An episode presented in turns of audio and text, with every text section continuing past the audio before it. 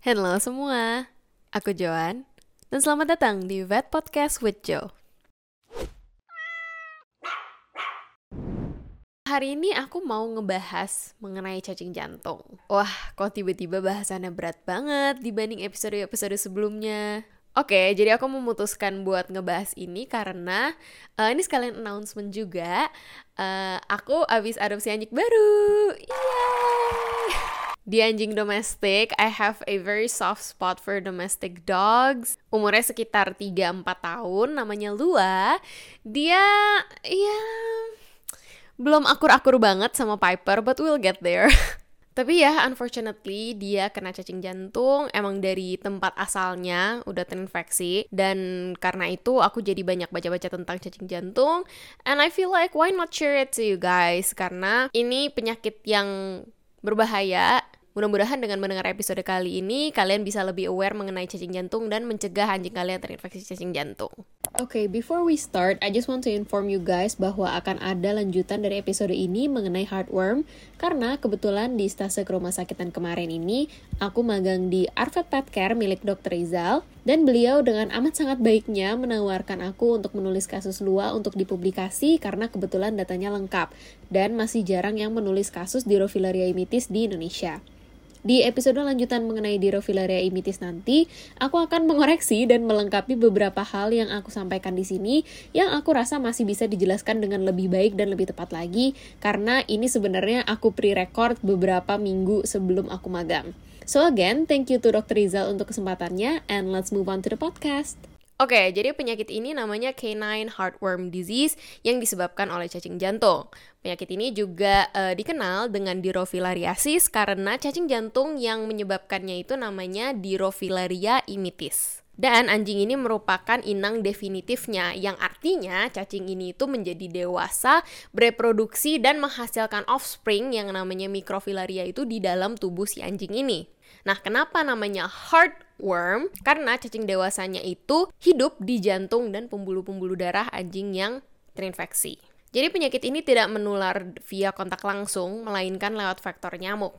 Lah kok nyamuk kok bisa? Jadi nyamuk ini bisa tertular apa ya bahasanya? Jadi nyamuk ini tuh menghisap darah dari anjing yang sudah ada mikrofilaria di darahnya kan keisep tuh sama dia nah terus pas dia menggigit anjing lain itu dia akan menyebarkan larva-larvanya ke anjing yang baru digigit tersebut.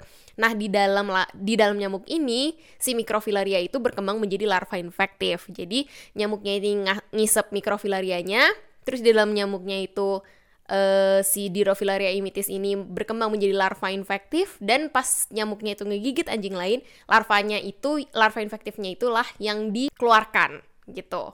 Penyakit ini tentu saja sangat berbahaya ya karena nih bayangin aja nih aku akan insert gambarnya di sini e, cacing segede ini kayak spaghetti hidup di dalam tubuh lo dan feeding off of you gitu.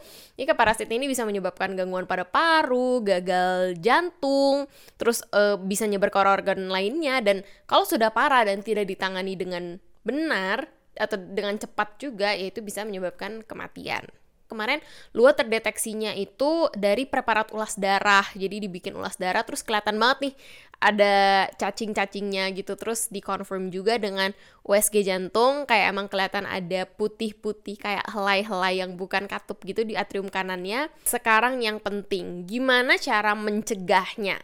Pencegahan itu penting.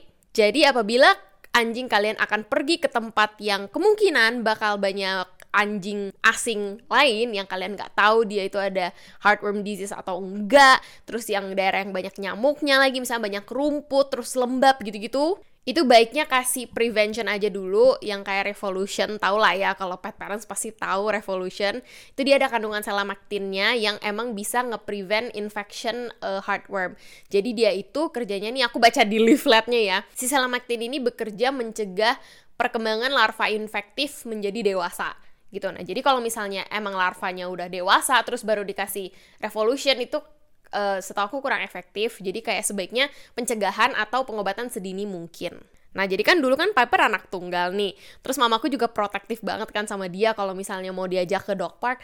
Aduh, takut ketularan kutu, aduh takut ketularan ini itu. Jadi uh, emang gak dikasih revolution karena dia emang ya kalau ada nyamuk pun juga nggak ada anjing yang terinfeksi di daerah situ gitu loh. Jadi buat apa dikasih juga kan. Tapi sekarang semenjak ada Lua jadi uh, Piper diberikan Revolution setiap bulan sebagai pencegahan heartworm disease itu gitu. Jadi kalau misalnya buat kalian yang punya anabul terus ada salah satu uh, beberapa anabul gitu beberapa anjing kalau misalnya salah satunya terdeteksi positif heartworm, baiknya, baiknya kalau bisa dia diisolasi dulu, terus yang lain dikasih prevention sampai yang ini benar-benar sembuh gitu. Nah, terus gimana dengan luanya?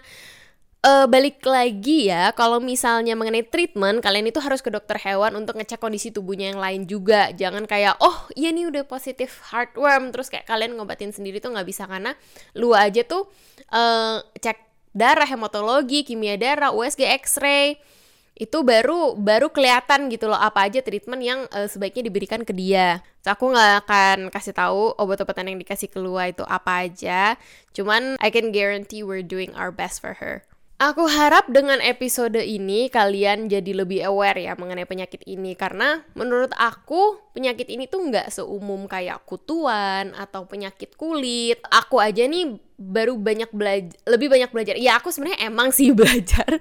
aku belajar pas koas dulu waktu S1 juga endoparasit cuman kan kayak ya ada yang nyantol ada yang enggak gitu di saat kita ada kasusnya di depan mata itu baru kita kayak eh aku sih maksudnya personally aku itu baru aku gali sendiri dan lebih jauh lebih nyantol gitu. Dulu kayak belajar cacing jantung oh ya udah teorinya di mitis tinggalnya di ventricle atrium kanan kayak gini kayak gini. Cuman saat anjing kita sendiri terkena tuh lebih apa ya so aku juga panik banget kan sama Piper. Aduh Piper belum dikasih revolution segala macam jadi uh, aku harap dengan episode kali ini kalian juga akan lebih aware ngasih pencegahan dan pengobatan dini untuk anjing-anjing kalian. Karena heartworm ini balik lagi ini penyakit yang sangat berbahaya dan kalau tidak ditangani atau penanganan telat itu bisa menyebabkan kematian. Oke, jadi cukup sekian untuk episode kali ini. Uh, jangan lupa cek caption di bawah kalau misalnya kalian mau baca-baca lagi mengenai heartworm. Aku cantumin beberapa website terpercaya yang bisa kalian baca mengenai heartworm. Dan juga kalau misalnya kalian tahu teman-teman kalian atau keluarga kalian atau orang-orang dekat kalian yang punya anjing, boleh banget share episode ini ke mereka biar bisa siapa tahu bermanfaat untuk mereka. Oke, okay, so thank you very very very much and see you guys in the next episode.